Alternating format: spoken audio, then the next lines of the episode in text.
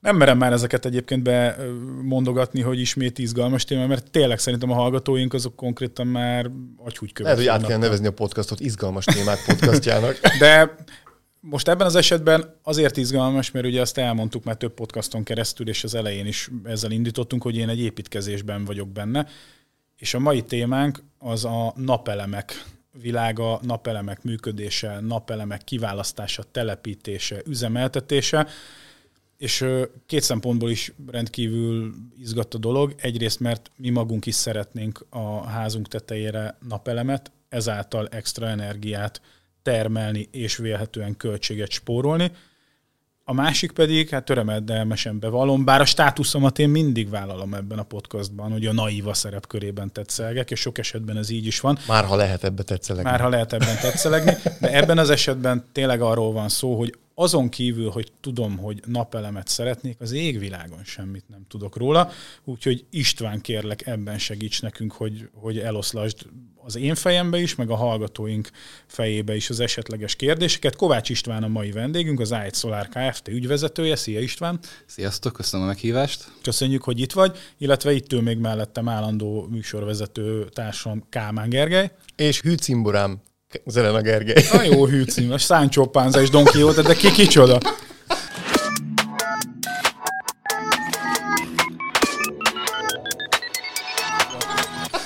Egymás fegyverét hordozzuk, de nem menjünk ebbe vele, aztán tényleg félreértenek az esélyegyenlőség jegyében. Szóval az Ágy Solar Kft-ről, és egyébként kicsit így párhuzamosan Istenről is azt kell tudni, ők napelemrendszerek tervezésével, kivitelezésével, illetve hát az ehhez kapcsolódó engedélyezésekkel foglalkoznak, és nem utolsó sorban ezeknek a rendszereknek a karbantartásával, ami elválaszthatatlan része annak a, azok életének, akik napelemmel tervezik a jövőjüket.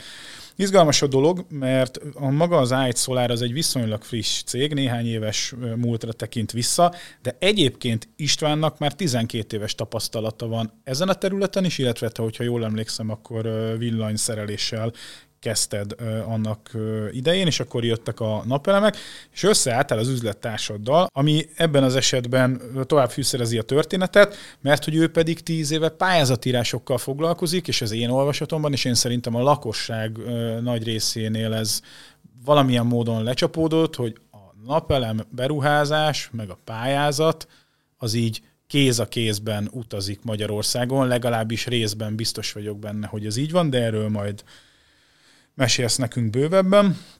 Úgyhogy amit most várunk tőled, én kifejezetten nagy izgalommal, az az, hogy mesélj nekünk erről az egész történetről. Itt vagyunk mi, akik csak azt tudjuk, hogy a napelem az egy jó dolog, hogy szeretnénk napelemmel élni, hogy napelem termelje a nap energiáját, szívja be, és lásson el minket végtelen mennyiségű delejjel, Na de azért ez nyilvánvalóan ennél sokkal ö, bonyolultabb. Ugye ti dolgoztok ipari területen is, vagy az iparnak is, Igen. illetve a lakosságnak, ha jól emlékszem, akkor már több mint 2000 rendszert átadtat. Igen, több mint 2000 rendszeren vagyunk túl. Mondjuk ez vegyes, tehát van benne kisebb-nagyobb. Hát nem most kezdtük ezt a dolgot. Tehát mi, ahogy mondtad, az elején villanyszereléssel kezdtük, majd amikor elindult ez a, a napelemes boom itt Magyarországon. Hát még a boom előtt jóval a legelején benne voltunk, nyilván akkor kisebb mértékben, és ahogy ez nőtt, egyre jobban jöttünk ki a villanyszerelésből, és csaptunk át a, a napelem szerelésbe. Mikor volt a boom egyébként? Szóval Igazából most van a boom. Most vagyunk? Most van. A, a nagy boom az most van. Igen, tehát, hogy ja, idén volt ez a, legalábbis még mindig fut ez a 50%-os visszatérítéses támogatás. Ennek van most egy óriási boomja. Én azt gondolom, hogy a, ö, koncentráljunk a lakossági rendszerekre. Jó. Fontos persze és izgalmas az ipar is, csak azt gondoljuk, hogy, hogy az egy másik topik. Mi ugye alapvetően a podcastot a, az átlag felhasználók a lakosságnak ö, szálljuk. Amire emlékszem itt az előzetes kis felkészülő beszélgetésünkből, egy összehangolódásunkból, hogy két technológiát különböztetünk meg a napelem belül, az egyik az a policellás, és a másik az pedig a monokristályos. Na, akkor ezzel talán el is kezdhetjük. Illetve sokkal több fajtája van napelemeknek, de ami így lakosságban, meg hát így a, a, a átlag ember ezzel jut, ez a polikristály, meg monokristályos dolog. Ezt szokták egyébként a, a, az emberek így tudni, hogy ez, hogy ez melyik a jó, melyik nem jó. Régen mindig azt mondták, hogy a polikristályos jobban termel direkt fényben, a mono meg jobban tört fényben, és ugye sokkal többször van tört fény, ezért jobban monokristályos. Nem volt ennek igazából relevanciája, mindig azt kellett nézni, mi a jó gyártó, kinek van egy jó technológiája, és kinek van egy jó teljesítményű napeleme. Ez gyakorlatilag tavaly ilyenkorig volt ez igaz. Utána volt egy nagy áttörése a, a monokristályos gyártóknak. Ez így egyébként szét is választja a gyártókat? Tehát van amelyik gyártó ezzel a technológiával gyárt, azzal, a másik a másikkal, ezt, ezt házon belül fejlesztik, tehát hogy ennek az ipara egy kicsit, hogy mögé lássunk kb. hogyan épül? Eleve hány gyártó van, vagy az van itt is, mint más iparágaknál, hogy címkéznek, is is, tehát ugye elválik a maga gyártási folyamat. Tehát van, aki csak a cellát gyártja, valaki összeszereli, tehát hogy azért ez elég bonyolult folyamat. A, a monokristálynak azért volt egy nagy áttörése, mert az egyik legnagyobb gyártó, ez a Longi, ők Európában gyakorlatilag nem voltak ismertek nagyon sokáig, mert belső kínai piacra termeltek. Hát a belső kínai piac, ezt tudjuk, hogy milyen nagy, főleg, hogy mekkora beruházások mennek. Nekik volt egy nagy áttörésük, hirtelen az akkori iparági standard 3-3-30-ból ki tudtak jönni egy 375-ös vagy még nagyobb napemes panelekkel. Azért erről beszéljünk két szóba, hogy mit is jelent a 330-350, akinek ez nem egyértelmű. Igen, bocsánat. Tehát amikor mi ezt elkezdtük ezt a, a napelemezést, akkor egy napelem panel, nagyságrendűen 240-250-es 250 wattot tudtak termelni uh-huh. egy panel. És ez szépen lassan évről évre, fél évről, ahogy éppen tudták fejleszteni a gyártók, kúszott föl 250, 250, 260, és akkor amikor elértünk a 300-at, akkor onnantól volt egy ö, nagy ö, áttörés, hívjuk így, ekkor gyakorlatilag a, a, a polikristályos napelemek ezek gyakorlatilag kihaltak, gyakorlatilag a, a raktárak mélyén még sem egy pár darab, de, de nem nagyon van. Gyakorlatilag mindenhova a monokristályos napelemek mennek ki legyen az erőmű, lakosság. Akkor, akkor a monokristálynak a hegemóniája ma már egyértelmű, és a, a policella az, az a múltba vész.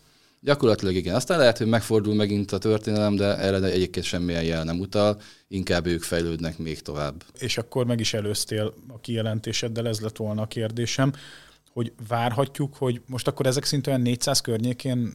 Hát ilyen 390 most, a, ami, amik így jönnek be uh-huh. uh, menni fog följebb. De, fog. de egyébként itt nyilván, a méretekkel ez összefügg. Igen, pont, a méretek is pont, ezt, pont ugye? erre akartam rátérni, hogy ezek a standard úgynevezett 60 cellás napelemnek hívták őket régen, de ezek már nem 60 cellásak, mert fél cella, szóval sokkal több cellából állnak. Ez a nagyjából 1 méterszer 1,80. Általában ezek szoktak tetőre menni, tehát a lakosságban ezek szoktak kimenni. Vannak cégek, akik árulnak lakosságban nagyobb paneleket, tehát ilyen egy tízszer, majdnem két méteres, meg még a fölötti napelem, cellák, napelem paneleket is, tehát ott már ilyen 450, meg most is 480-as panelekkel dolgoznak. Én ezt nem tartom jónak, de van, aki erre esküszik. Ezek igazából erőművekbe, tehát a földetelepített erőművekbe valók. Nehézkes őket felrakni a tetőre, tehát súlyra is nehezebbek, méretgazdaságban sem jobbak szerintem, mert ugye a tető az adott. A napelemet nem lehet elvágni, tehát minél jobban kell kihasználni a meglévő területet. És akkor itt átérhetünk arra, hogy hova szabad fölrakni egy napelemet. Ugye nagyon sokszor szembe jön ez, hogy itt óriási tetőn van, miért nem fél erre sok. Hát igen, csak ha mondjuk az az óriási tető északnak néz, vagy északkeletnek, északnyugatnak, akkor oda gyakorlatilag nincs értelme fölrakni a paneleket. De mindig, mindig minden egyes helyszínt egyesével meg kell szemlélni, föl kell mérni, keresni kell egy déli, délkeleti, délnyugati tetőt, ahova kelet-nyugat, ha nagyon nincsen más, ahova föl lehet tenni ezeket a paneleket, és észszerűen termelni fognak az évek A tető folyamán. karakterisztikája ezt kiadja, hogyha éppen úgy, úgy, úgy van a, a, a szerkezet tervezve. És egyébként akkor itt néhány mondat után számomra, és javíts ki, hogyha tévedek, vagy erősíts meg, hogy, hogy ez nem a szered magad történet. Itt nem lesz olyan, hogy valaki bemegy a média márkba, vesz nem tudom hány panelt, hát ott valahogy fölcsigázza kalákába a cimborákkal, és akkor beköti, hanem itt ezt komoly módon át kell gondolni, megtervezni, és a többiről majd beszélünk, de ugye jól érzem, hogy itt nincs, nincs ilyen sztori. Hát ugye kezdjük az elejéről, hogy egyáltalán mekkora rendszert kell felrakni, hogy fogja ezt kiszámolni az egyszerű mezei ember. Most nyilván utána lehet olvasni, ki lehet azért ezt számolni, de azért ennek utána kell gondolni, át kell gondolni, mekkora rendszer legyen, és hogy milyen rendszer menjen föl, mert még nem beszéltünk arról, hogy milyen, milyen, mik a különbség az okos meg a nem okos rendszerek között, majd oda is elérünk. De hát ugye ennek van egy engedélyezési folyamata. Tehát hogy a helyi hálózati engedélyesnél ezt engedélyezni kell. Ezt általában felhasználnak elmű, émász, démász, uh-huh. EON-nak szokták őket ismerni. Tehát, hogy ott ezt végig kell vinni egy engedélyezési folyamatot, amit egy mérnöknek kell elvégezni, ellen jegyeznie, Szóval ezt nem lehet szakember bevonása nélkül elvégezni sehogy sem. Tehát a, a más nem, az engedélyezést mindenféleképpen szakembernek kell elvégeznie és maga a rendszer átadása után is szabvány szerint vizsgálatokat kell végezni. Érintésvédelmi vizsgálatot, elektromos berendezés felülvizsgálata, van egy beüzemelési vizsgálat is, ezek mind, mind a jegyzőkönyvnek kell készülnie, amit egyébként a legtöbb szolgáltató be is kér, ha ezek nincsenek, nem fogják átvenni a rendszert. Egyébként egy pi- szakembernek kell elejegyeznie. Ezek, ezek, végzett... mind, ezek mind végzettséghez kötött. Uh-huh. Tehát amit most itt elmondtam, ez három darab végzettség, aminek meg kell lennie. Ezek általában vagy mérnökök, vagy Hát igazából villanyszerők is megcsinálják, ezt meg is szokták csinálni, de ezek mind, mind szakképesítések. Aha. Még valamit, tehát, hogy az inverternek a bekötése azért az egy felelős dolog. Tehát, hogy rákötni ugye a hálózatra akár egy 10 kW-os invertert, hogy azt nem nézzük meg, hogy hova kötődik be, azért abból ott hamar tűz lesz. Uh-huh. És egyébként van még egy olvasat, amit ilyenkor szoktak kapacitás növelést végezni. Tehát ott megint van egy olyan vonulata ennek a dolognak, ami valahol összefügg, hogy a, az elmű villanyórát miten egyről három fázisúra cserélik, és egy ilyen kapacitás bővítést csinálnak, de lehet, hogy nem jó szakszavakat használnak. De nagyon jó, és ez egy, ez egy nagyon mély téma tud lenni. Ugye szerintem menjünk végig egy példán, hogy... Még van egy kérdésem, amit mindenképpen ide még szeretnék elsütni, hogy próbáltam, hogy ugyan nem feltétlenül a te szakmád, de talán tudsz rá válaszolni amikor tervezed a födémet, vagy a tetőszerkezetet, akkor neked előre kell gondolkodni azon, hogy oda napelem fog felkerülni, mert ugye ennek van egy terhelése. Ö, statikailag gondolod? Igen, igen, igen. Hát van. gyakorlatilag nincsen neki ö, ilyen vonatkozása, mert négyzetméterenként 12 kilóról van szó, tehát ennyi egy ilyen rendszernek a terhelése szerkezetestől, napelemestől, mindenestől. Egy közepes hóesés nagyobbat nyom a tetőn tehát ami tet, amelyik tető megáll, meg elbírja a hósúlyát, a napelemet is el fogja bírni. Úgyhogy ilyen vonatkozása nem nagyon van neki. Pályázatnál szokták előírni, hogy legyen statikus vélemény, de magánszektorban ennek nincsen relevanciája. Inkább annak, hogy van-e van tetőfelett, úgy tervezték-e meg ezt a tetőt. De nagyon-nagyon házállomány van Magyarországon, ami régi, és ugye nyilván senki nem gondolt rá, hogy a déli tető az legyen egy, egy nagy összefüggő felület, ahol sok napelemet kell rakni. Ugye a déli tetőre szokták berakni a kutyaházakat, mert hogy süssön be a nap. Na most az ott nekünk egy mindegy hol terület, majd nem tudunk berakni, mert a kutyaháznak a kiálló részére nem lehet felrakni panelt, beányékol, a két kutyaház közé nem lehet berakni. Szóval nehéz, ezért kell mindig kimenni, fölmérni, megnézni, hogy hány darab panel megy föl. Egyáltalán mi az igény a, a kedves vásárlónak? Na, nálunk is a tervező, amikor neki állt a házunk tervezésének, akkor megkérdezte, hogy napelem az lesz-e vagy nem lesz, és akkor ennek alapján a felületét. Ebben és ez, ez, egy, ez egy nagyon ritka dolog. Tehát ezt nem szokták. Még most sincs benne a tervezőknek a fejébe, hogy ez kéne, főleg az idősebb. most már kötelező, nem? Hogy legyen valamiféle kis erőmű, nem? Pontosan úgy van, hogy az ingatlannak a 20, ingatlan energia igényének a 25%-át kell megújuló energiából fedezni. Most ez lehet több minden. Egyrészt maga a hőszivattyú már ezt nagyjából ki is lövi. Tehát, hogyha van egy nem gázzal fűtünk, hanem hőszivattyúval, akkor meg is vagyunk, lesz használóvételi engedélyünk. Szoktak még mindig próbálkozni ezzel a, a napkollektorral, ami így most már azért bebizonyosodott az évek folyamán, hogy sok értelme nincsen, esetleg ha olyan medence, amit lehet. Álljunk is itt meg egy szóra. Milyen jó, hogy ez felmerült, mert a fejekben ez sem egyértelmű ám, hogy napkollektor versus napelem. Igen. Picit ez, erről. Ez, ez nagyon nem világos egyébként az embereknek, igen, hogy mi a különbség a napkollektor meg a napelem között. A napkollektor az használati melegvizet termel elsősorban. Ugye szokták ezt mondani, hogy fűtésre is rá tud segíteni. Hát ez nagyon extrém eset, ahol ez, ez rá tud segíteni, Mert ugye mi történik itt? Ugye a, gyakorlatilag valamilyen folyadékot melegítünk a nap energiájával. Ezt, ezeket lehetett látni a YouTube-on, hogy ilyen sörös dobozokat mm. feketére festettek, tehát az a napkollektor. Ah, hát csőbe. Hát, alternatívája. Fekete csőben igen, igen, vizet igen. áramoltak, igen. és a napenergiája felmelegített. Hát, mint a régen voltak a telkeken a, a fekete hordó, igen, és igen. akkor abban tusoltunk, nem tudom, nektek is biztos van. Hát meg lehet a mai napig látni ilyet. Igen, igen, igen. Hát gyakorlatilag ez ugyanez, csak rendszert építve rá. A, most mi történik itt? Ugye, ha arra optimalizálom, hogy legyen télen elegendő melegvizem, amit mindig elég legyen, akkor nyáron mi fog történni az a rengeteg meleg vízzel, ami termelődik? Tehát nem tudom elhasználni, föl fog robbanni konkrétan a rendszer, vagy szokott ilyen, lehet ilyet látni, hogy le vannak takarva a napkollektorok, hogy ne robbanjon fel az egész rendszer, mert egyszerűen túlmelegedik. Vagy ha arra optimalizálok, hogy nyáron legyen melegvizem, akkor télen nem fog semmit csinálni.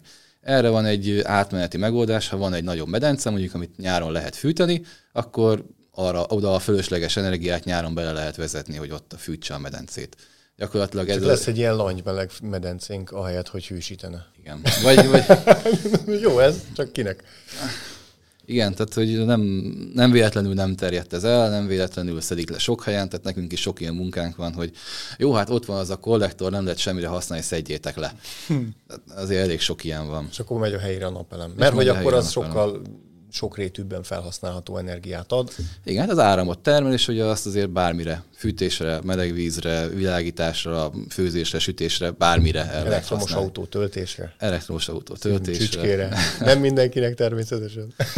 Félreértesz, bocsánat, itt a, a megelőző beszélgetésből van szó. Én, nekem is elektromos autóm van, csak nem gondolom, hogy ez az ultimate megoldása a, a közlekedésnek. Majd meglátjuk, hogy kinek lesz igaz a pár év múlva.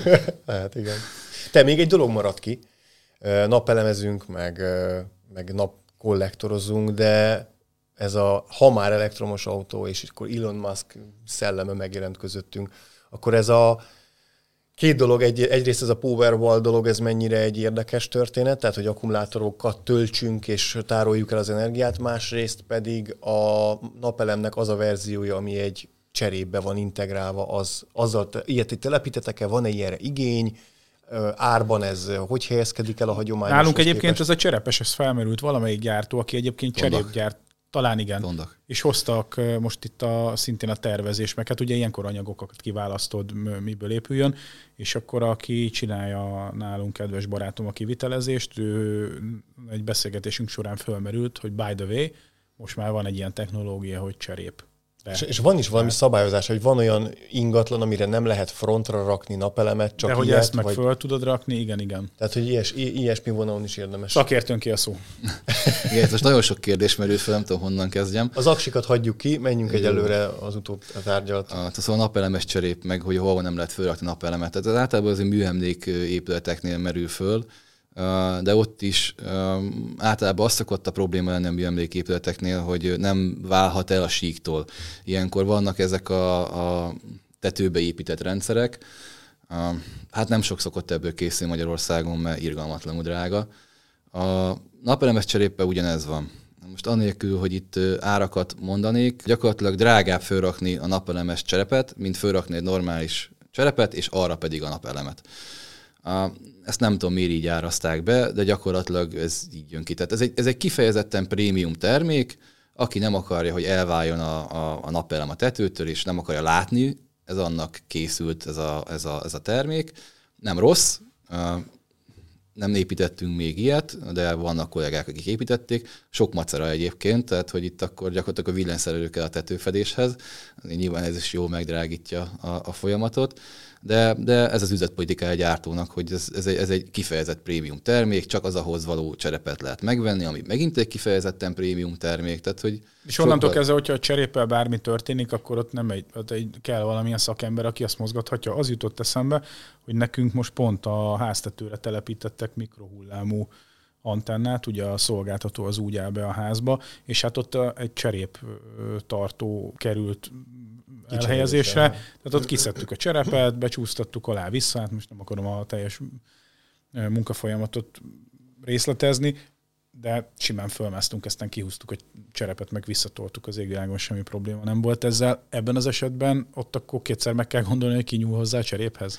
Hát meg még egy fontos aspektus ennek a dolognak, hogy általában azokkal a termékekkel, aminek nincs elég kapacitásra, vagy nincs elég vevőre, ezt kivezetik a piacról, mi lesz ezekkel a tetőkkel 30 év múlva, amikor nem lesz ez pótcserép.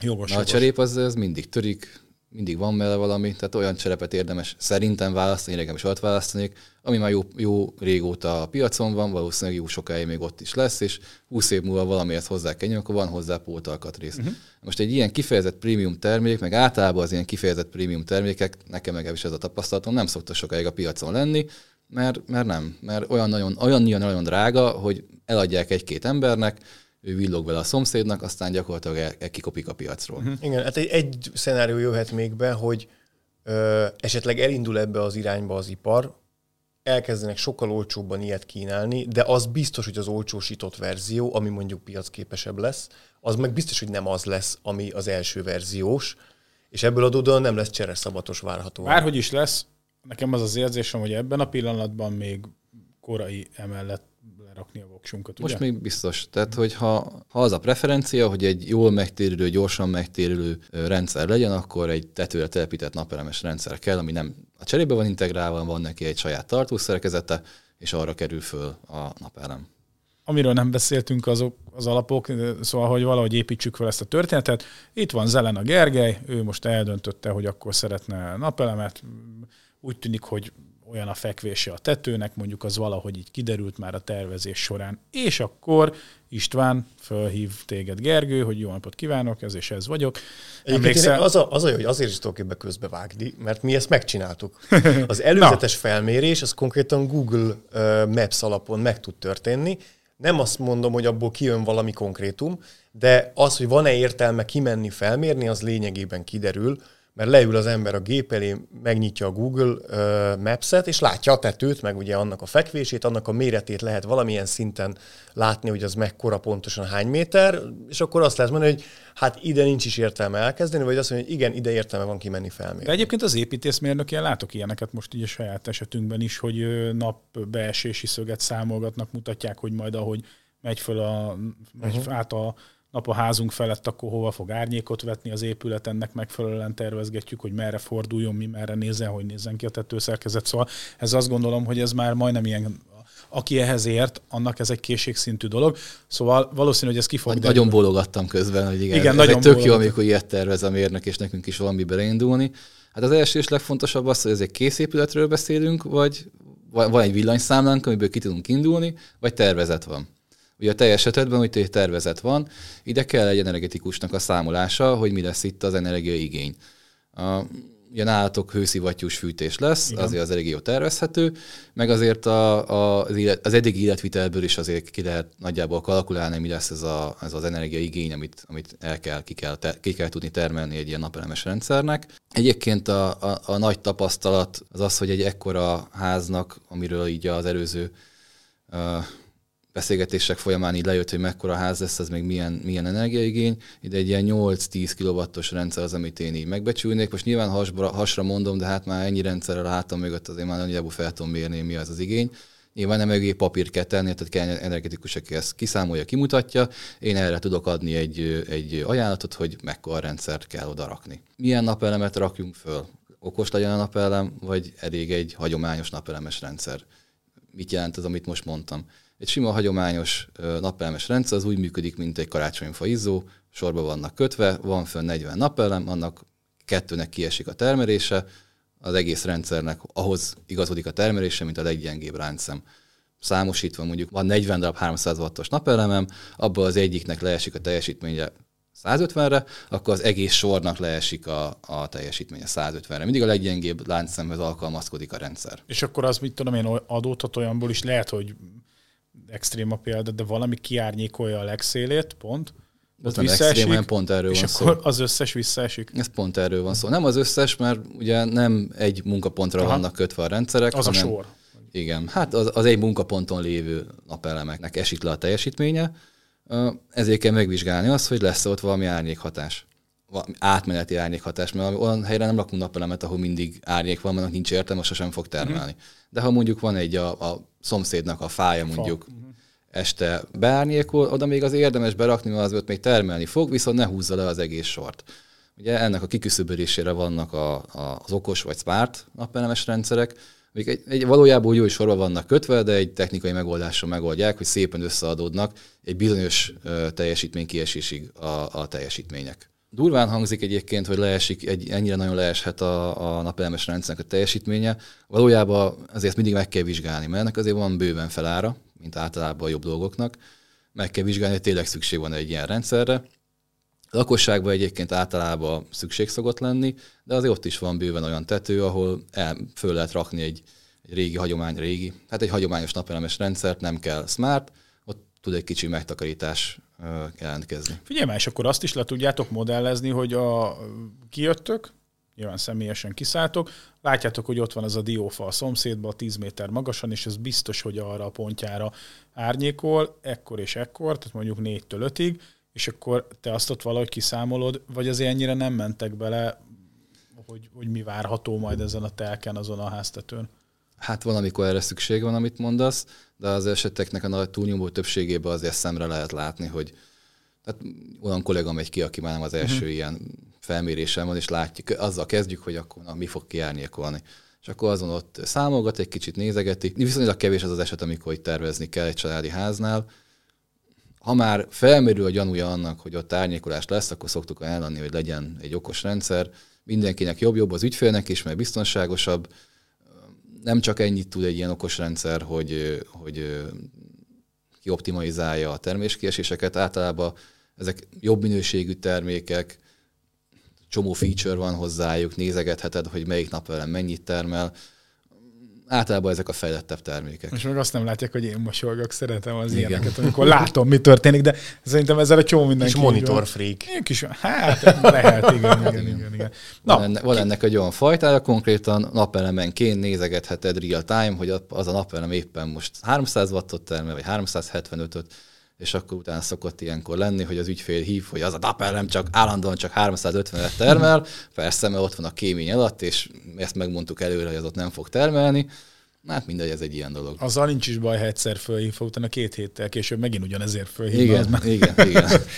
Kijöttetek, megnéztétek, úgy tűnik, hogy Gergőjéknél most akkor itt minden ö, adott. Akkor mi a következő? Meg elkészült az árajánlat, smart, nem smart, ilyen-olyan típus. Most itt nem tudom, hogy kell-e azon időznünk esetleg, hogy, hogy, hogy ott még milyen típusok lehetnek, ez fontos-e. Azt megbeszéltük, hogy a technológia most mi az, ami... ami még van meg... ilyen divat szerinti, hogy ilyen fekete, vagy nem fekete. Tényleg, színek, vagy... színek vannak? Jó, jó, ez jó.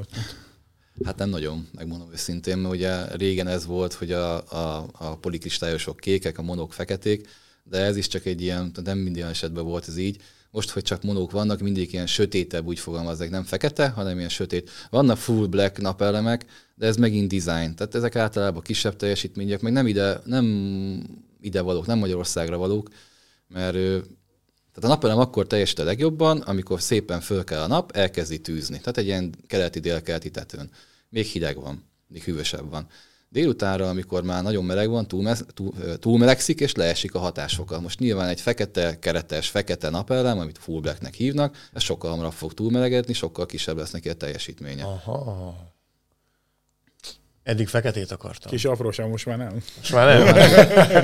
no, hát itt azért annyira nem nagy energiakiesés ez, ha ez a fontos, hogy fekete legyen, akkor fekete napelem Nem, Gergőről azért azt tudni kell, hogy ő árgus szemekkel figyeli a háza fogyasztását, és teljesen ki van borulva, hogyha valami kicsit többet fogyaszt, mint amit kell, meg ugye ez így van. Igen, az optimális energiafelhasználás az egy érdekes dolog. Több nap előtt kell én pazarlok az élet figyelni. rengeteg oldalán, de, de valahogy az energiát azt nem szeretem pazarolni. De, de az közjót szolgál egyébként, Igen. mert ezzel a föld anyánknak is jót teszel. Gája több napelemet kell fölrakni, és akkor nem lehet. kell majd figyelni, hogy fogyasztasz. Egyébként akkor meg ugye azzal pazarolsz, hogy többet raksz fel. Na jól van, hát ennek sosincs vége. Nem, vannak vagy egy ilyen olvasata, hogy át az, az utcában ezek a fogyasztók, ezeket én táplálom, az én áramon táplálja. Mert hogy ugye visszatáplálom az utcában. Akkor el, eldöntöttük, hogy, hogy, hogy akkor lehet, megvan a, a, a kiválasztott napelem típus.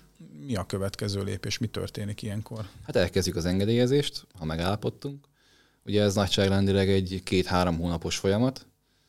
Most? Tudom, hogy szemét kérdés. hát most már megint annyi, mert most ugye lecsengett ez a támogatásos ja. őrület, ami volt. Most már megint ez a két-három, kényelmes két-három hónap. Egyébként érdekes, tehát meglepően jól reagáltak a szolgáltatók erre az óriási rohamra, ami volt.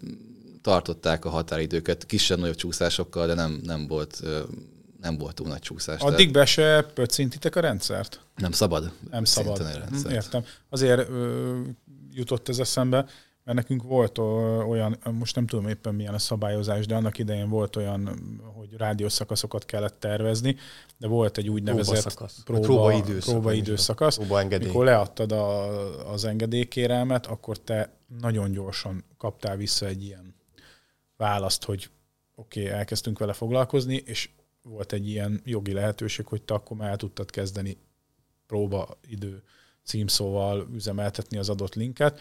Nem tudom tényleg, hogy most ez hogy áll, de akkor ezek szerint itt a napelemeknél ilyen nincsen. De van. Pontosan úgy működik, hogy leadunk egy igénybejelentést, erre jön egy műszaki gazdasági tájékoztató, itt leírja a helyi házati engedélyes, hogy milyen feltételekkel lehet kiépíteni ezt a napelemes rendszert, mert milyen feltételeknek kell megfelelni. Ezeknek megfelelően mi elkészítjük a, a csatlakozási tervet, a dokumentációkat leadjuk a, a, az engedélyes felé, ő utána ezt jóvá hagyja, utána mehetünk telepíteni, készre jelentjük, majd egyszer csak jön a szolgáltató, kicserél a villanyórát és beüzemeli gyakorlatilag. A, amikor mi elkészítjük a rendszert és készjelentjük, akkor kettő között lehet egy próbaüzem, ami gyakorlatilag annyi, hogy bekapcsoljuk, hogy működik, aztán ki kell kapcsolni, ameddig nem jönnek ki átvenni az órát. Tehát akkor végül is így el is készül. Van, a, van ez az engedélyeztetési folyamat, és amikor lekerül, letelepíti a, a, a szolgáltató a villanyórát, és akkor onnantól kezdve rácsatlakoztál a hálózatukra, és akkor Igen. lehet tolni az energiát. A, most itt az jutott eszembe, természetesen nektek van egy portfóliótok, az már előszűrt. Létezik olyan, hogy valaki kitalálja, hogy ő valahonnan rendel valami napelemet, és akkor késztények elé állít, hogy ti ezt szereljétek fel, és ezzel most nem azt arra akarok kiukadni, hogy ti felszereljétek-e vagy nem, csak hogy működik ez a dolog. A rádió kapcsán, meg, által, meg az okos otthonok kapcsán nagyon sokszor merül föl ez, hogy uh, Xiaomi-nál volt ilyen például, hogy megrendeli a kinti webshopról, aztán hazahozza, csak rájön, hogy nem arra a szerverre csatlakozik, mint az európai modellek, és akkor így kb. használhatatlanná, vagy nehézkesen használhatóvá válik. És ezt szeretném tisztázni a fejekbe, hogy van-e ilyen regionális megkötés, vagy, egy, vagy ennél még mélyebbre menve, hogy az adott közműszolgáltató dönti el, hogy mi az, ami akreditált rendszer, és akkor csak azt lehet felrakni. Hogy... Itt két része kell bontani ezt a kérdéskört, hogy épül fel egy napelemes rendszer.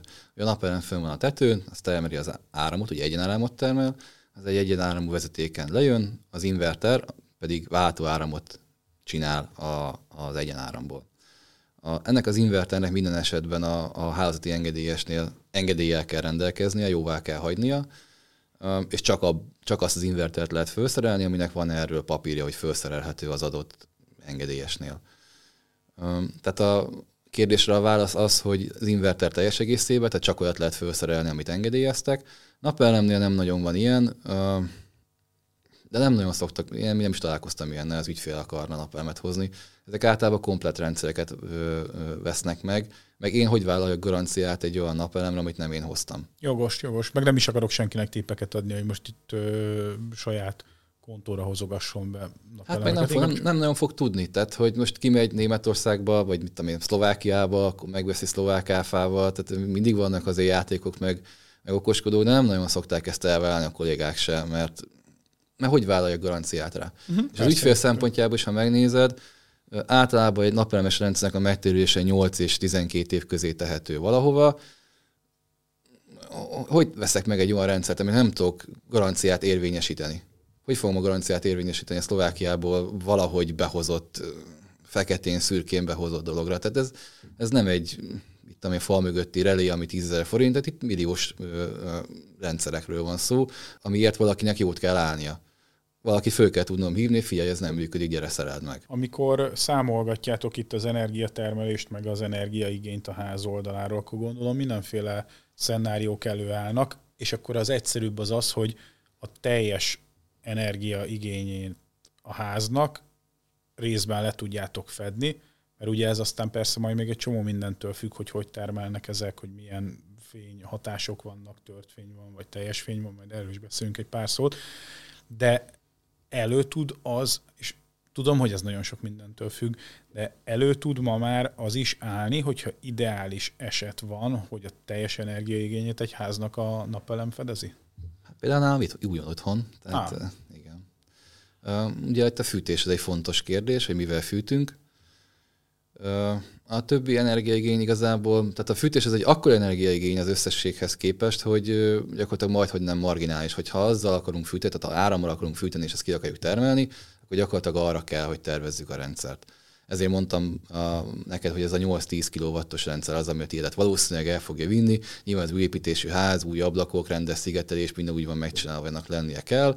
Nagyjából ez az a miért, ami ezt el fogja vinni. Persze ezt meg kell vizsgálni egész pontosan is, de nagyjából erről van uh-huh. szó. Ez érdekes, tehát a, a klíma fogyasztása az biztos, hogy kevesebb, és azt pont ellentétes időben is használjuk, tehát hogy akkor azzal kb.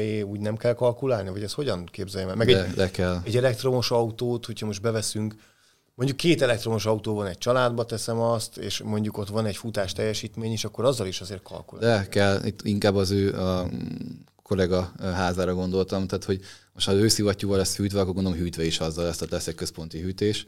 Ez még nem száz százalékban kör, kerekedett ki, illetve hát körvonalazódik, mert én az extrém hideget szeretem. Erről is beszéltünk már valamelyik igen, adásba. Igen, igen. És hogyha nem is a teljes ház esetében, de például a dolgozószobám, vagy hát a menkévem, egy ilyen kis edzőterem dolgozószoba, ott biztos, hogy be lesz rakva egy split. Jó, semmi sem biztos, mert még nem látom a, a végét. Ez de... egyfajta ilyen biztonsági rendszer egyébként, tehát oda nem megy be a feleség, mert 15 fok van. De az irodámba se jön be kb. senki az Access Igen, a tárgyalást azt Mindig kérik, hogy meg kell beszélni a Gerivel valamit, akkor ki kell hívni az irodájából. Rokon lelkek vagyunk egyébként, tehát nem is ez van. Hát nézd, ez az, amivel nem lehet tervezni. Hm. Tehát egy ilyen, ilyen extrém hűtési igényt, ezt nyilván nem lehet tervezni. Ezt megbecsülni lehet. Uh-huh. És akkor erre kell valamit megbecsülni és úgy kiválasztani az invertert. Ez nagyon fontos kérdés, amikor egy kiválasztunk egy rendszert, hogy a, a, az engedélyt az inverterre kapod. Tehát úgy kell kiválasztani az invertert, hogy az megfelelő legyen. Bár a szakmában nagyon nem szeretik ezt, hogy, hogy egy, mit tudom én, fölteszünk egy 10 kW-os invertert, és ahhoz meg föltelepítünk most mit tudom, 6 kW napemet, aztán majd bővítünk. Egyébként én sem szeretem, de néha a, a szükség törvényt bont. Tehát egy, egy ilyen rendszer akkor jó, hogyha kompletten egészbe föl van telepítve. Nyilván valamely tartalékot lehet belerakni, tehát egy ilyen invertert azért 30%-kal viszonylag kényelmesen túl lehet terhelni, tehát egy 10 kW-os inverterre egy 13 kW-os rendszert, ha nem is minden esetben, de általában azért rá lehet tenni. Tehát folyamatosan nem szabad azt 13 kW-on járatni, de egy, egy, egy lakossági tetőn sosem fog annyit termelni, mert éppen így éri a nap, éppen úgy éri a nap, ahogy éppen jön, megy, hogy kicsit mindig kevesebbet tervel, mint ami a, mint ami a reális. Uh-huh. Elvárható lenne. Na, akkor van inverterünk, van napelemünk, be van minden kábelezve, csövezve, rá van kötve a, az elektromos szolgáltatónak a hitelesített mérőórájára, megindul a, az energiatermelés, vagy energia kinyerés. Hogy számolunk el? Pontosan, így van, mert ez talán ma az a kérdés, ami a legtöbbek fejébe egy ilyen izgalmas topik. És ez a legaktuálisabb is, ez egy folyamatosan sajtóban jelenlévő történet. Ugye most hogy működik egy napelemes rendszer, ezt szaladó elszámolásnak hívják, ez azt jelenti, hogy egy évben mondjuk termelünk 10.000 kW-ot, ami kimegy, tehát itt nem az, az invertnek a termeléséről van szó, hanem az effektív, amit megmért az óra és kiment a házból. Az export. Az export, igen, nagyon jó. és mondjuk van 12 ezer importunk, magyarul 2000-rel többet fogyasztottunk, mint amit kitermelünk, ezt a 2000-nyi különbséget ki kell fizetnünk a szolgáltató felé, mindenki jól jár. Tehát gyakorlatilag az, ami, ami kiment és bejött, azt szaldóban számoljuk el. Tehát kilowattban elszámolnak, nem, nem számolnak semmilyen forgalmi díjat, vagy hálózathasználati díjat, vagy semmi ilyesmit. Csak a különbséget Csak a különbséget ki kell fizetni. Egy teljesen hagyományos egységáron? Teljesen hagyományos 40 forint, vagy amennyiért éppen a, a vevő veszi az áramot. Nincs betermelés, és ő valamennyiért megveszi te meg Nincs. tőle. Csak Nincs. a különbség. Nincs. Ez fantasztikus. Ez a szaladó elszámolás, igen, ez fantasztikus, de csak ez pörgeti Magyarország a napelemes piacot. Ilyen egyébként a világon nincsen sehol. Ez egy nagyon kedvező elszámolás a felhasználónak, de a szolgáltatóknak nagyon nem kedvező. Tehát gondoljuk meg azt, hogy ami kimegy áram, azt mi gyakorlatilag ingyen kapjuk vissza, úgy, hogyha megnézi az ügyfél a villanyszámláját, ami általában földi halandónak értelmezhetetlen, de nagy rész egyébként az van benne leírva, hogy a fele az a hálózat használati díj, tehát az a kábel, ami kimegy az utcán, és hogy az kitartja karba, kicserélik ki. Hát hogyne, a másik fele meg a maga a villamos áram, amit elhasználunk. Tehát az, aki egy ilyen szaladó elszámolásban van, az akkor ingyen használja a hálózatot, egy akkumulátorként használja a hálózatot, duplán terheli, és ingyen használja, a szomszédnak, akinek nincsen, az kifizeti az én díjamat is. Ez nyilván nem egy fenntartható dolog, és szoktak az ügyfelek ezen háborúgni, és elveszik, és így se éri meg, és hogy ennek mi értelme van. Hát ez az értelme neki, mert ha egy idő után át fogja lépni ezt a kritikus szintet a napelemes rendszernek a szám, hogy fenntarthatatlan lesz a hálózat. Az volt akkor egy, hát nem tudom miért így döntöttek a döntéshozók, kicsit talán átgondolatlan volt, nekünk, mi napelemes telepítőknek nagyon jó, mert ettől indult be az egész napelemezés Magyarországon. De ez nyilván nem fenntartható. Hát Ezzel a penetrációt akarták Valószínűleg ezzel tüzelték be, hogy minél persze. hamarabb induljon meg. Ugyan, mint az, mint az elektromos, elektromos autóknál a támogatás, támogatás így van. Meg. De hát az érthető, hogy ezt, ezen változtatni kell. Igen, és ugye erre fog majd bejönni a bruttó elszámolás. Mikor? Hát ez egy jó kérdés. A, de most van egy dátumod. Van kettő dátum is. Ugye úgy van, hogy ö, aki bármilyen támogatást kap rá, legyen ez ö, magánszemély, cég, bármilyen pályázaton nyer bármilyen ingyen pénz a napelemre, nekik most június 30-ig át kell, hogy vegye a szolgáltató. Tehát akinek már nincsen csövön a dolog, tehát nem az van, hogy hónap jön a napelemes cég és feltépíti, nekik már esélytelen, hogy, uh-huh. hogy szaladó elszámolásba kerüljenek, ha állami támogatást vesznek igénybe. Ha meg nem vesznek igénybe támogatást, tehát önerőből feltépítik ezt a rendszert, akkor 2023. december 31 a jelenlegi dátum, tehát a, addig lehet. Én például nekünk 22. december a véghatáridő, még el kell, hogy készüljön a ház. Egyébként nagyjából úgy tűnik, hogy ez jövő év közepéig el tud készülni, de van ennyi ráhagyás a megállapodásba, akkor én például még ebbe a... Még lesz egy teljes évedre. Bele tudok férni, de támogatást nem vettek föl rá, az már elúszott. Igen. Hát vehetsz föl rá, csak akkor bruttó elszámolásba leszel. És arra van info, hogy ez a bruttó hogy fog kinézni? Elgondolások vannak, meg ilyen Hogy ez majd 2023. december 31 után már kristályos lesz? Hát most az a probléma, hogy tehát ez június 30 utántól ez éles. Éles azoknak a cégeknek, akiknek futó pályázati anyaguk van, és ebből azért nagyon sok van, mert most nagyon sok olyan napelemes cég van, aki nyomta a, a lakossági ügyfeleket, mert nekik ugye tudtuk, hogy június 30 a vége a dalnak, uh-huh. és akkor ezért félre voltak téve a cégek, akik indultak mindenféle pályázatokon, megnyerték rá pénzt, belefetszölték, de nem került fel a napelem, mert ugye úgy voltak vele a napelemes cégek, hogy ők ráérnek, csináljuk a lakosságot. Na most pár, hát konkrétan egy héttel ezelőtt ugye bejelentették, hogy akkor nekik is június 30 a dátum. Most elég sok cég. Hát igen, most azért ez egy elég nagy felháborodás volt a cégek része. Egyébként teljesen jogosan, tehát hogy ők, amikor leadták ezt a pályázatot, raktak egy csomó pénzt, tehát egy pályázatnak a leadása az, az, az, az nem annyi, hogy akkor én összerakom, energetikai vizsgálatok, árálatoknak a begyűjtése, pályázatírónak a kifizetése, tehát hogy itt azért komoly milliós költségekről van szó egy, egy, egy nagyobb pályázatnál, és akkor most akkor fölrakjuk, vagy ne rakjuk. És a legrosszabb az az, hogy valójában nem tudjuk még, hogy mi a bruttó elszámolás. Ahogy arra meg még nincsen semmi konkrétum. Nincs, Csak nincs. azt tudjuk, hogy mikortól él, de nem tudjuk, hogy mi fog Igen, következni. iparági plegykák vannak, meg gondolatok, hogy mi lesz. És tólig, akkor fog... Az iparági plegykákat tólig meg tudjuk említeni? Hát amennyire én hallottam, a legrosszabb lehetőség az az lesz, hogy amit kitermelünk és visszaveszünk, arra a házat használati díjat ki kell fizetni, magyarul ez számosítva a villanyszámlának a fele. Tehát amit kitermeltem és visszaveszek, akkor annak a hálózat használati díját kell befizetni. Na most mit jelent ez mondjuk egy megtérülésben?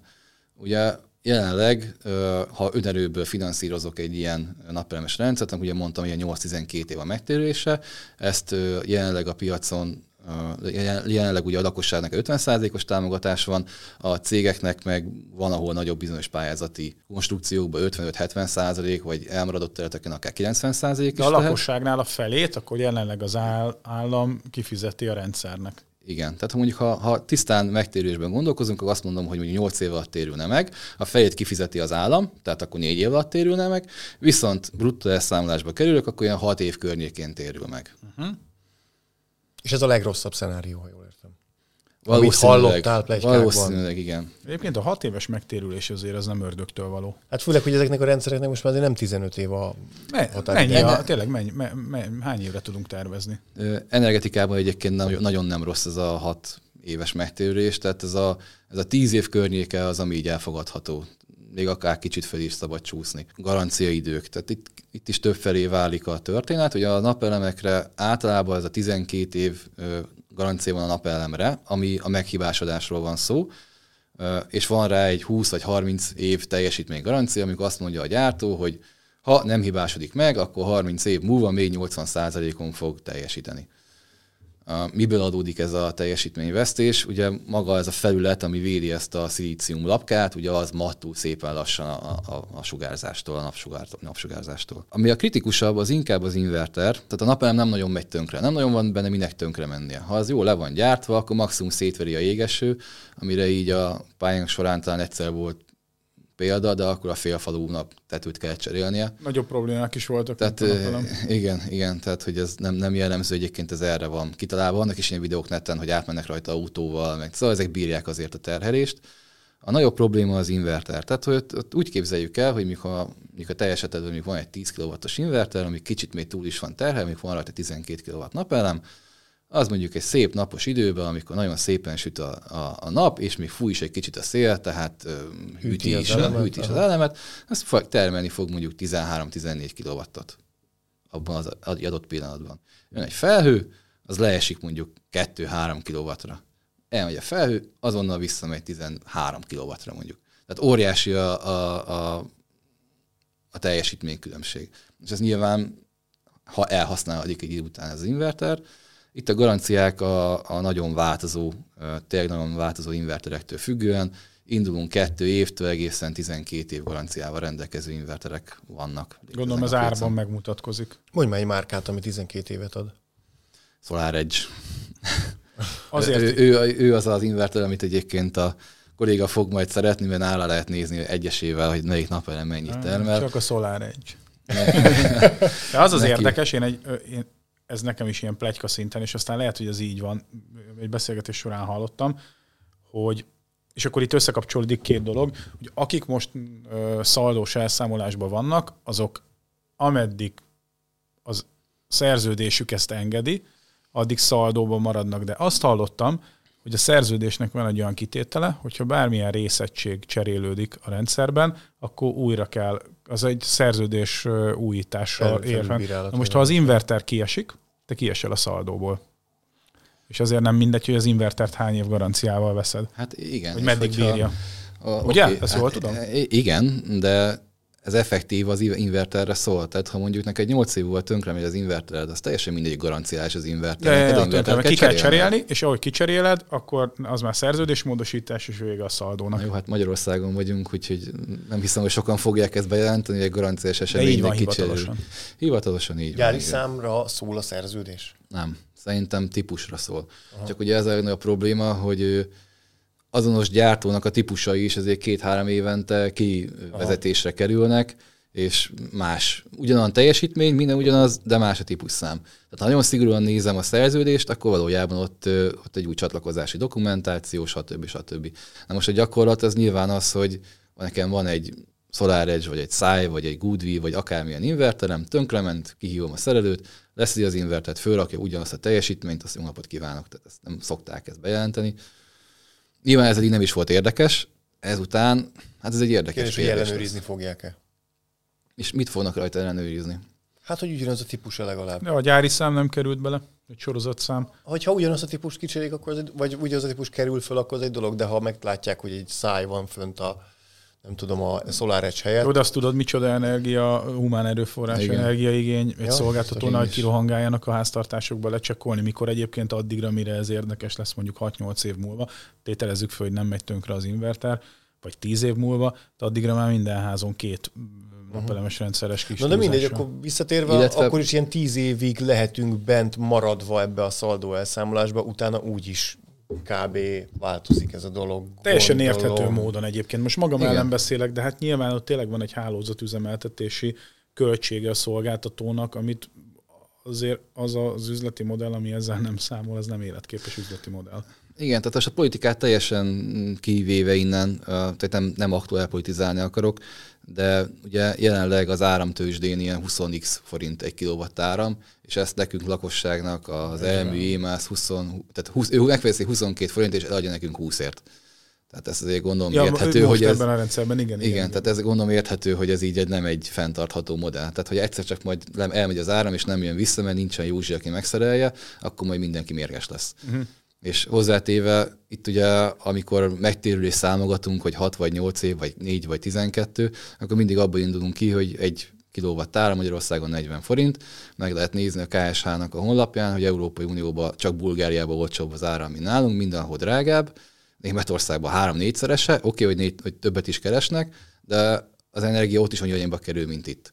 Tehát előbb-utóbb emelkedni fognak az áramárak, és akkor mindjárt más lesz a megtérülés egy ilyen napelemes rendszer. De figyelj István, én azt tényleg azt mondom, hogy a hat évvel egyáltalán nem rettentem meg, tehát hogy azt szerintem az egy teljesen korrekt megtérülési idő. Korrekt Sőt, megtérülés. Sokkal korrekt az inverterek kb. Tehát 10 évet? 15.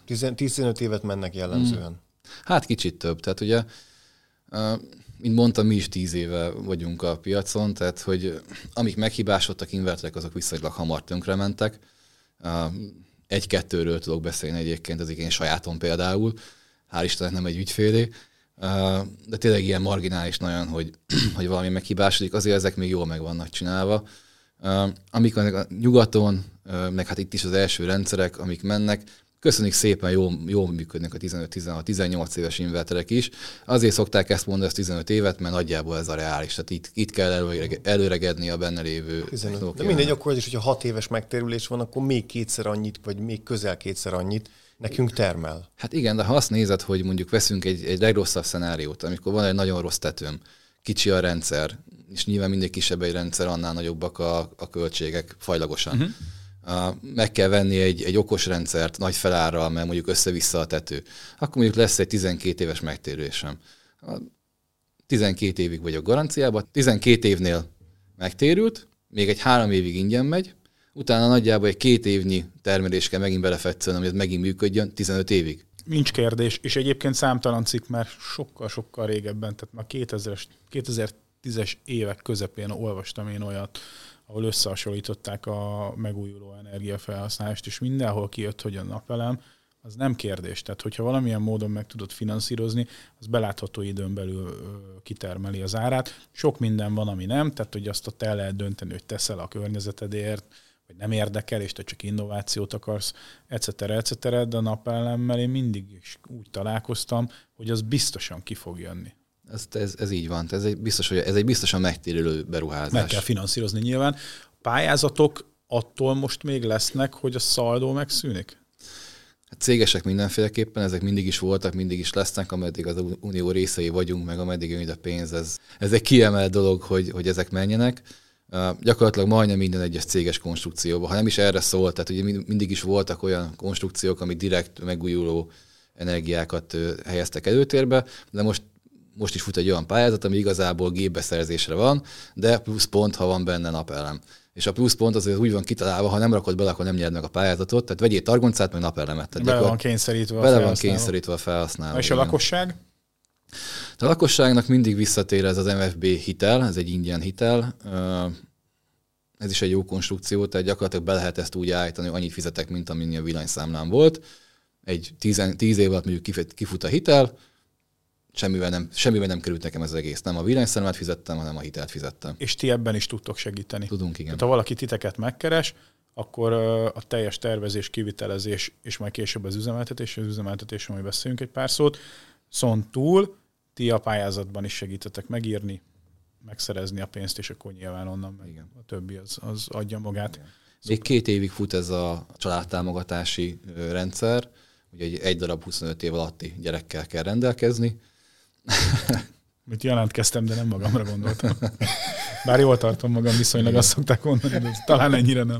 Szóval egy darab 25 év alatti gyerekkel kell rendelkezni, és ezzel ugye jogosultak vagyunk erre 6 millió forintos támogatásra, aminek a felét téríti vissza ugye az állam. Uh-huh. Jó, no, mi a tapasztalatod nagy részben? Ez elérhető tényleg a családok azok? Hát ez abszolút. Ez abszolút. Aha, szóval ez, ez nem egy, az, amit egy... így mondják, de van, de még sincs? Hanem... Nem, ez, ez egy tök automatikus dolog, a saját példámon keresztül is tudom mondani, de rengeteg ügyfélen keresztül, tehát hogy ez egy tök automatikus dolog, ez egy jól összerakott, viszonylag átgondolt konstrukciót, egy probléma van vele, hogy aki gyakorlatilag most jelentkezik erre, ő a bruttó elszámolásba fog kerülni, de ha nem tudja mire elkölteni, mert hogyha ha van olyan, amire másra el tudja költeni, most mit tudom én, beépített bútor, vagy, vagy akár. Ja, ez, a fe, ez az a felújítási Persze. támogatás, amiről igen. most beszélünk? Bocs, igen. most esett le. Igen, igen, igen, ez ugyanaz. Tehát ha el tudja másra költeni, és még marad pénz a napelemre, akkor a napelemet csinálja inkább önerőből, de ha nem tudja másra értelmesen elkölteni, akkor rakjon fel egy napelemes rendszert egy okos otthonnal, és mindenki jól jár. Uh-huh.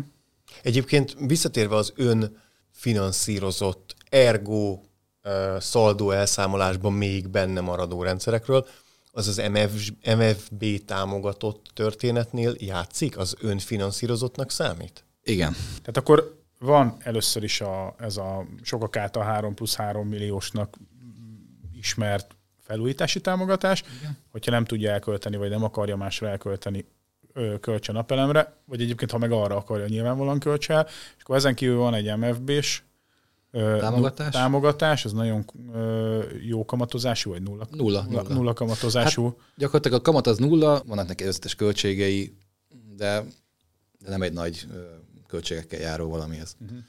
Jó, na, ez um, azért van lehetőség. Hát, amit ugye lebegtetnek a sajtóba, Ugye ez a 70 ezer, most már csak azt hiszem 30 ezer háztartásnak, rossz helyzetben lévő háztartásnak napelemes rendszer. Meglátjuk, hogy ez kire fog vonatkozni, hogy fog rájuk vonatkozni, milyen feltételek mellett. Azért az ott még nagyon sok kérdést vet föl.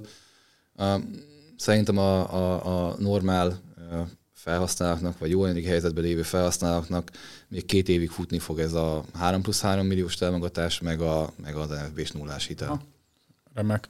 Karbantartás, hogy ugye itt már kétszer említettem, de lehet, hogy háromszor is, hogy ezzel is foglalkoztok, hát ezek szerint karban is kell tartani ezeket a rendszereket, és akkor erről beszélünk már pár szót, hogy én amikor már ott üzemeltettem ezt a történetet, akkor mire kell felkészülni? Mi, mi, mi igényel karbantartást egy ilyen rendszeren? Semmi. Nem kell tisztítani se? Nem, elemossa az eső. Aha. Vannak nagyon, vannak nagyon extrém esetek, amikor nagyon elporosodik, de, de nem, nem kell ezt takarítani, nem kell ezzel semmit csinálni. Az invertert azért azt érdemes felülvizsgálni, hogy jól működik-e, minden rendben van-e. Ennek a karbantartása gyakorlatilag kimerül abba, aminek egy sima villamos hálózatnak a karbantartásába ki kellene, hogy merüljön. Tehát amikor... Megnéztek, hogy odaégtek-e a patkányok az elosztó táblába.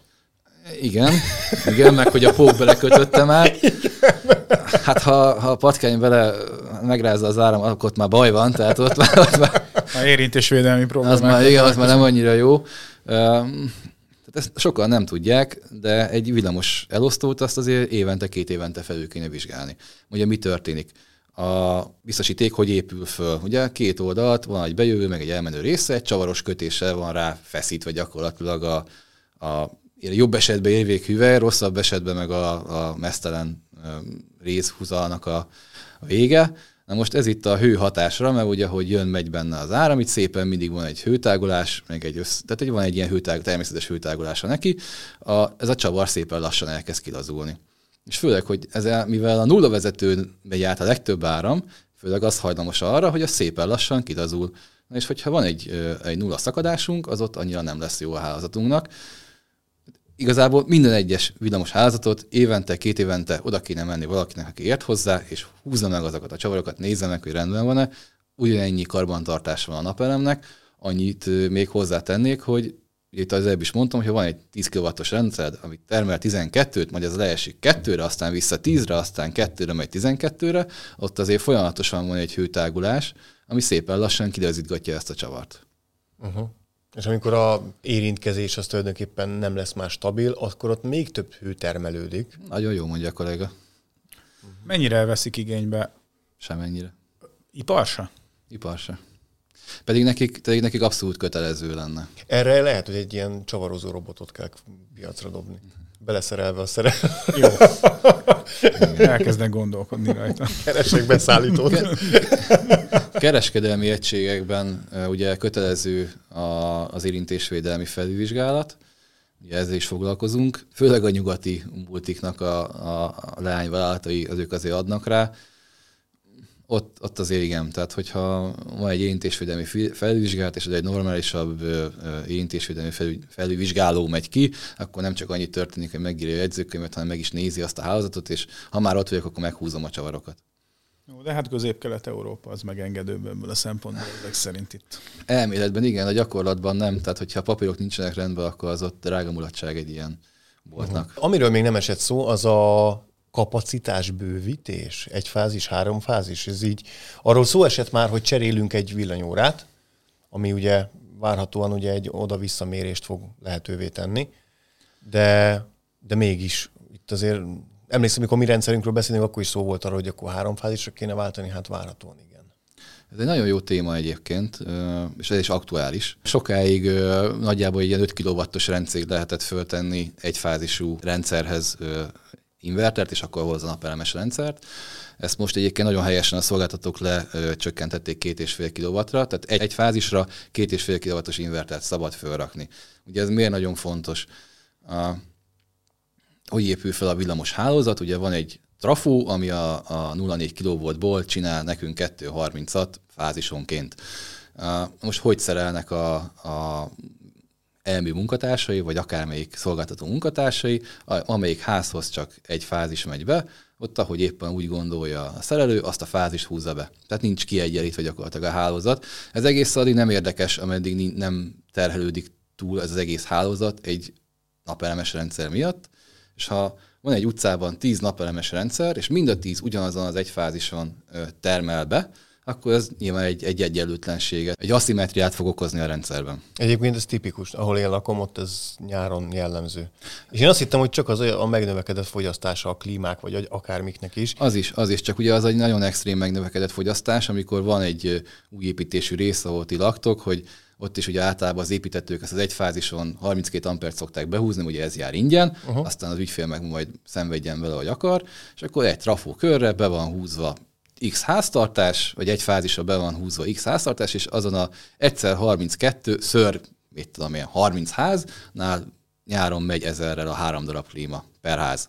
És akkor szépen elmegy az az egy fázis. Uh-huh. És akkor a másik abból... két fázis meg közben Igen, tehát annál, akinél három fázis van, annál az egy fázis elment, a másik kettő az meg megy. És egyébként ez tipikus, ugye újkori, új építésű telep, van hozzá Facebook csoport, ahol elmegy az áram, azonnal beleírnak, elment az áram nálatok is. Nálunk igen, nálunk nem, és akkor írják be a házszámokat. Ugye annak függvényében, hogy melyik fázis ment el, úgy ott derül ki, hogy ki melyiken van.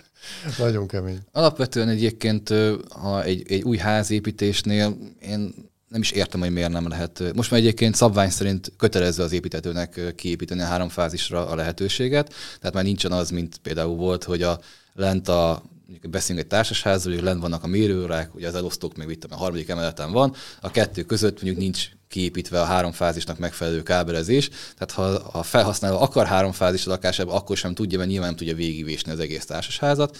Most már ez legalább nincs, tehát kötelező neki kiépíteni, de nagyon ritka az, hogy három fázis kerül egy új építésű házba. Tehát jelenleg ugye ez az, ez az új szabályozás, hogy egy fázisra két és fél kilowatt mehet föl, és hogyha ennél nagyobb teljesítményre van szükség, mert ez a két és fél kilowatt, hát ez egy ilyen 8-10 ezer forintos villanyszámlát vált ki. Ha ennél nagyobb teljesítményre van szükségünk, akkor szabványosítani kell három fázisra, vagy hát három fázisra kell bővíteni, és ez általában együtt jár egy szabványosítással. Most ez mivel jár? Ugye ki kell építeni egy új építésűnél nem biztos, de egy használt lakásnál szinte 100%-ban biztos, hogy ki kell építeni egy új mérőhelyet, akkor ilyenkor jönnek a kényelmetlenségek, hogy az új szabvány szerint nem lehet berakni a fadobözbe a hát, ház háta még a villanyórat, hanem ki kell hozni frontra, vagy esetleg, ha messze vagyunk a, a ház messze van a kerítéstől, akkor ki kell vinni birtokhatára, és az ügyfélnek kell megoldani, hogy a, eddig behozta az elmű egy, egy támoszlopon az áramot, most már ezt nekem kell megoldani, és akkor itt nagyon el tudnak szállni a költségek. Tehát egy alapszabványosítás is egy olyan 150 ezer forintnál kezdődik, és az nagyon az alja, hogyha egy ilyen nagyon bonyolult dologról beszélünk, itt akár milliós tételekig is elmehet. Hát és sőt, a kapacitás bővítésnél még ott is hogy van per ez, amper. És ez még nincs is benne a kapacitás bővítés. Ugye ez úgy van, hogy a, a alanyi joga minden háznak jár 32 amper. Minden amper, ami e felett van, azt ki kell fizetni 4600 forinttal. Ugye az azt jelenti, hogy ha van, kell nekem egy 3x16 amperes mérőhely, akkor 32 ingyen jár, 16-ot meg ki kell fizetnem, 4600 forintjával. És akkor, ahogy megyünk fölfel, minél, minél nagyobb költségbe fog ez kerülni. Ez az ampernek a megvétel egyébként én mindig szoktam javasolni az ügyfeleknek, hogy ezt egyszer kell megvenni, ez csak drágább lehet, és ez az ingatlani. Tehát ezt innen nem fogja elvenni senki. Mert most és mit tudom én, egy gázkazán nem biztos, hogy egy jó példa, de amikor tíz évente tönkre megy a gázkazán, akkor az új kémény, új kazán, új minden, ennél nincsen. Tehát ezt egyszer megvettem, ez az enyém. Igen, ezzel már mi is. És akkor megint egy kis elektromos autós vonal, amikor meg elkezdünk gyors töltögetni autókat, vagy hát nem is tudunk gyors töltögetni otthon autókat, de hogyha már mondjuk két autót akarunk észszerűbb teljesítménnyel tölteni, akkor ezek a teljesítmények hirtelen kevesek lesznek, ha éjszaka Nagy. ezt, és nincsen Nagy. napelemünk. Hát akkor is. Tehát akkor is kevés lesz. Most gondold meg, hogyha fölraksz tényleg egy ilyen, egy ilyen 10 kW-os egyenáramon töltőt. 11 kW-os, meg 22 kW-os, hát most... Uh... Igen, hát ezt azért ki lehet számolni, hogy ennek milyen amper szükséglete van. Elég, elég nagy amperek tudnak kijönni itt a végére. Na, ha már itt az autótöltésnél tartottunk, akkor megint ez ilyen sztori, amit hallottam, de hogyha itt van egy szakember, akkor kihasználom a lehetőséget, hogy erősítse meg, vagy cáfolja, hogy van valami olyasmi lehetőség, hogy te direktbe töltöd a napelemről az autót, és akkor ehhez olyan invertert kell vásárolni, hogy segíts már ebbe, hogy tényleg van? Lesz, inkább ezt mondanám. Tehát, hogy ez így most van kialakulóban. Ha jól tudom, már van az elműnek ilyen órája, ami direkt elektromos autótöltésre szolgál. Működgetnek ezek a rendszerek, meg kezdenek bejönni Magyarországra is ezek a rendszerek, amikor akkumulátorra töltöm, vagy nem akkumulátorra töltöm, hanem autót töltöm vele egyből. Itt is a teljesítmények az, ami, az, ami az, ami kérdés. Tehát most gyorsan kiszámoltam az előbb, mondjuk ha van egy 20 kW-os egyenáramú töltőm, annak mekkora áramerősség kell. Tehát az 20 kW, az 20 ezer osztva 230-al, ugye ez lesz a teljes amperigény, azt még elosztom hárommal, az 28 amper fázisonként. És ez csak az elektromos autó töltése egynek. Tehát itt már akkor amper számokról beszélünk, és akkor ezt lehetne áthidalni azzal, hogyha ezt házon belül valahogy bele tudnám tölteni egyből az autóba. De egyébként ez is érdekes, itt azt jelenti, ha jól értem, de cáfolj meg, hogy az egy, egyenáramot termelő napelemem lényegében kihagyja az invertert, és megy bele az egyenáram közvetlenül az akkumulátoromba, az autómban esetleg, de itt is egy olyasfajta, ha ugyanaz történik, mint amit, amit elmondtál a felhőkkel, hogy egyszer ennyivel töltök, aztán nullával, aztán megint ennyivel, aztán megint tizedével, az, az már egy, az már önmagában probléma az autónak is, nem? Tehát az akkumulátorok se szeretik ezt az össze-vissza töltögetést. Igen, de nem így működik, tehát ez az inverter vezérli. Tehát az inverter fogja ugyanúgy csinálni ezt a dolgot. Igen. De ez azt jelenti, hogy visszaváltja AC-vá, és utána, hogy átváltja a DC-t AC-vá, és utána vissza DCV. Az a, kicsit... az a baj, van ilyen is, meg van olyan is. Tehát ez azért egy elég gyerekcipőben járó valami. Vannak ilyenek, lehet őket telepíteni, de, de gyakorlatilag ez ott jár, mint mondjuk öt évvel ezelőtt az okos otthon. Tehát, hogy Aha igazából kísérleteznek fel a gyártók. Nyilván a, a marketinges elmondja, hogy ez ilyen jól működik, meg olyan jól működik, de ameddig nincsen ebből több ezer letelepítve, mm. nincs belőle valós tapasztalat, hogy ez mivel jár, hogy működik. Majd meglátjuk, én azt mondom. Igen. De az előbb elmondottak is abban az irányba mutatnak, hogy 22 kW-tal nem akarunk tölteni otthon. Hát, hát nekem ez... ebből nem jön le, hogy ezt mi akarnánk. Hogyha ezt éjszakára töltünk úgy, mint egy telefont, akkor töltsünk 7 kW-tal, meg nem tudom, 5-tel és az legyen elég lehetőleg, mert, mert úgy írunk, fel fogja húzni a napi fogyasztásunkat. Tehát itt ennek, a, a nagy teljesítményű töltésnek amúgy is hosszú távokon van értelme, szóval. Hát igen, tehát ez, amit előbb kiszámoltunk, a 20 kW-os töltőnek a, a, az amper igénye, azt ha felszorzod a, az ampernek az árával, akkor beszélünk 500 ezer forintról majdnem. És ez hmm. csak az ampernek az ára. Ez Meg... a kapacitás bővítésre gondolsz? Igen, Aha. igen, igen, igen.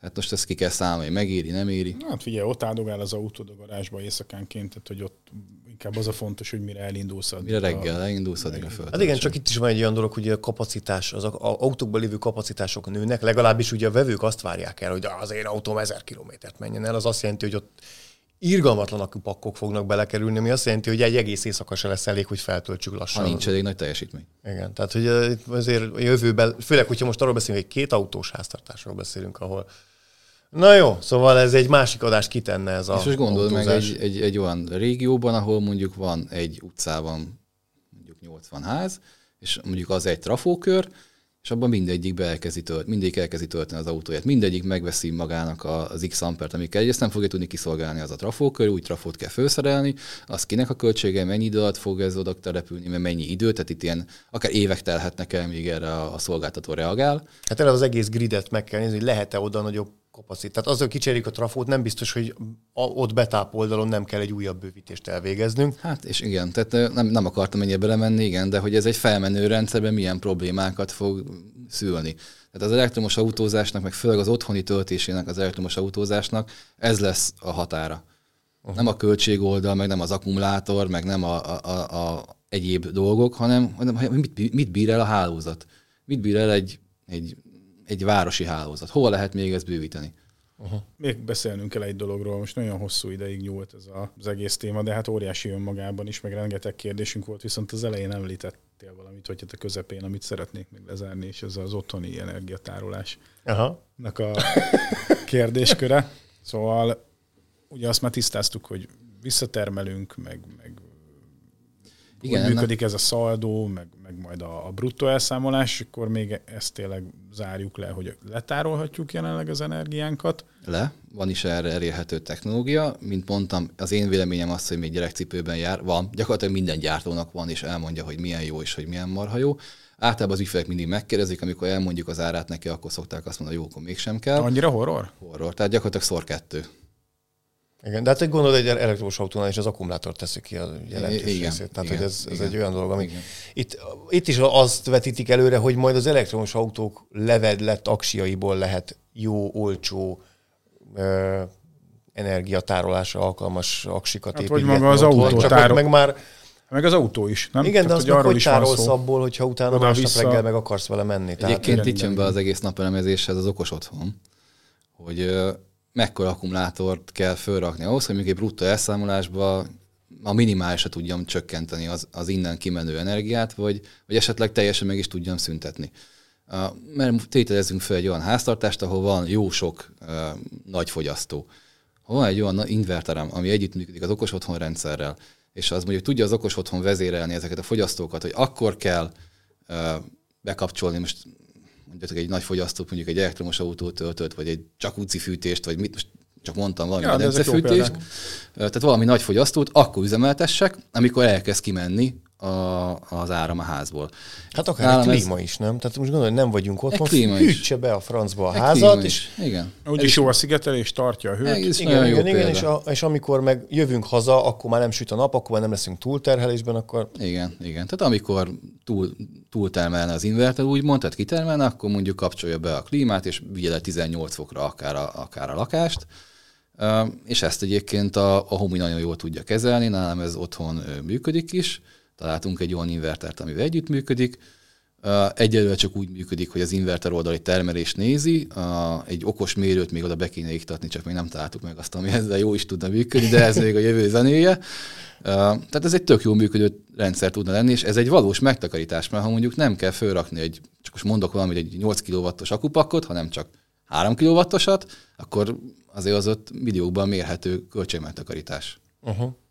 És a, a, igen, egyébként vannak ilyen koncepciók, hogy akár egy, egy ott, azokban az országokban, ahol nem annyiba kerül az áram, mint nálunk, amit az előbb megbeszéltünk, hogy várhatóan nem fog örökké tartani, ott már igenis számít az, hogy mikor indítjuk be a mosogatógépet. Igen. Hogyha elmegyünk otthonról, és az ott állhat egészen addig, amíg, és itt jön be az egyébként az a dolog, hogy sokan azt mondják, hogy egy, egy automatizált háztartási gépnek mi értelme van, Hát ez. De, de, de ez, ez lesz. Ez lesz. Tehát ez ott, lesz. De egyébként akkor... nem, nem tehát csak annyi, hogy a, az olyan személyes példa, hogy viszont erre például a márkaboltokban nincsenek felkészítve. Amikor vettük a legutoljára a mosógépünket, akkor amit mi vásároltunk, ahhoz képest már csak egyetlen egy mosógép volt, ami drágább volt ennél. Semmi más különbség nem volt a kettő között, csak egy wifi módul volt. Uh-huh. Abba, ami valamennyivel drágább volt, pár tízezer forintról beszélünk, mondjuk az jó drága wifi modul, hogyha meg ez hát szóba kerül, és kérdeztem, hogy na de hát, hogy mi, még akkor nem okos otthonoztunk talán, vagy akkor kezdtük ezt tavaly, tavaly, tavaly előtt vettük, igen. És hát széttette a kezét, hogy hát ő szerinte semmi értelme nincsen, csak itt van, nem is akarok direkt márkát mondani, mert egyébként tök kedves volt mindenki, meg uh-huh. jó volt a kiszolgálás, de hogy semmilyen ötlet nem volt, nyilván az én fejemben sem volt, tehát, hogy ezek fontos funkciók tudnak lenni, de sem a lakosság, sem a szakértékesítés nincsen arra felkészítve, hogy elmagyarázza neked, hogy figyelj, azért jó, hogyha belekerül valamilyen kommunikációs interfész, mert azon keresztül majd fogod tudni automatizálni, és ha ma vennék, remélem, hogy nem kell, mert sokáig fog kiszolgálni minket, nem, majd akkor már nem lenne kérdés. Biztos megvan valahol a helye, azt tudni. Lehet, hogy benne is van, csak ki van kapcsolva a funkció. De hogy akkor, akkor már az ember természetesen venni, szóval ez nem csak egy wifi modul, hanem ez az a lehetőség, a lehetőség. amivel hozzá tudsz kapcsolódni. És egy szárítógépnél ezért gondolj bele. Bár mondjuk ez egy mosógép, külön szárítógép, ott át kell pakolni, ott ezt pont nem tudod teljesen leautomatizálni, de egy kombinált gépnél, aminek persze vannak hátrányai, ott meg lehet azt csinálni, hogy te bekészíted a ruhát, és igazából majd délután, mit tudom én, kettőkor elindul ja, a mosás, és utána meg lefut a, a szárítás. is. is, hát azt nekünk is attól, hogy, ke, hogy külön van a két berendezés, simán be tudnám automatizálni. Igen, Sőt, nem is, hogy én elindultam haza, hogy és akkor kezdjen el Utána ott kell hagyni. A, hogyha ott hagyod a dolgot, és nem tudsz belőle kipakolni, akkor ott meg tud püffedni a ruha. Tehát, hogy az azért nem hát azért mondom, az, az kicsit a... olyan, mint az automatizált kávéfőző, hogy oké, okay, de valakinek oda kell rakni a csészét is. Be kell készíteni reggel a csészét, vagy este még a csészét, vagy reggel. Na jó, de akkor igen, hány személyes? Hát oda kell rakni a két csészét, mert két lyukon folyik ki a kávéval, akkor meg kettőnek. Apának az a jó, hogyha kifelelted. majd a csavar... És akkor reggel, és akkor reggel arra ébredsz, hogy folyik a kávé. Nem, hát az a megoldás, hogy a, a, csészét. hogy a csavarhúzó robot berakja a kávét. Igen. Tényleg, tényleg, tényleg. Csavar, azért jó a csavarhúzó robot. István, rettentő jó, hogy itt voltál. Én nekem személyesen is nagy élmény volt, jó volt veled beszélgetni, és nagyon sok kérdést helyre tettél a fejembe, ami most Nekem számomra is. rendkívül Mi is sokat beszélgettünk erről, de azért még, még sok volt hátra, és ez most itt bepótolt sok minden. Reméljük, hogy a hallgatóink is így értékelik. Hogyha bárkinek bármilyen kérdése van, akkor először is forduljon az Istvánékhoz bizalommal, A1 Solar Kft, a1solar.hu. ha tervezéssel, kivitelezéssel, félbemondom, karvantartással, pályázítírással kapcsolatban lenne valakinek valamilyen kérdése, szeretne elindulni ezen, és magának otthonra, vagy a cégének, vagy bármilyen nagyobb ipari létesítményének szeretne napelemes rendszert, akkor Istvánék állnak rendelkezésre. Ezen kívül továbbra is elmondom, hogy ha B2B ügyfélként okos otthonok kapcsán érdeklődsz, akkor infokukat accesspoint.hu Kft., illetve bármilyen access pontos egyéb elérhetőségünk www.accesspoint.hu. Ha pedig végfelhasználóként szeretnél valamiről értesülni, információról van szükséged, segítséget szeretnél kérni, akkor pedig jelenleg a sziakukac okosotthonlabor.hu e-mail címen várjuk a kérdéseiteket. Köszönöm szépen még egyszer is, hogy itt voltál velünk. Na, szépen köszönöm a meghívást. Gergő, neked is köszi.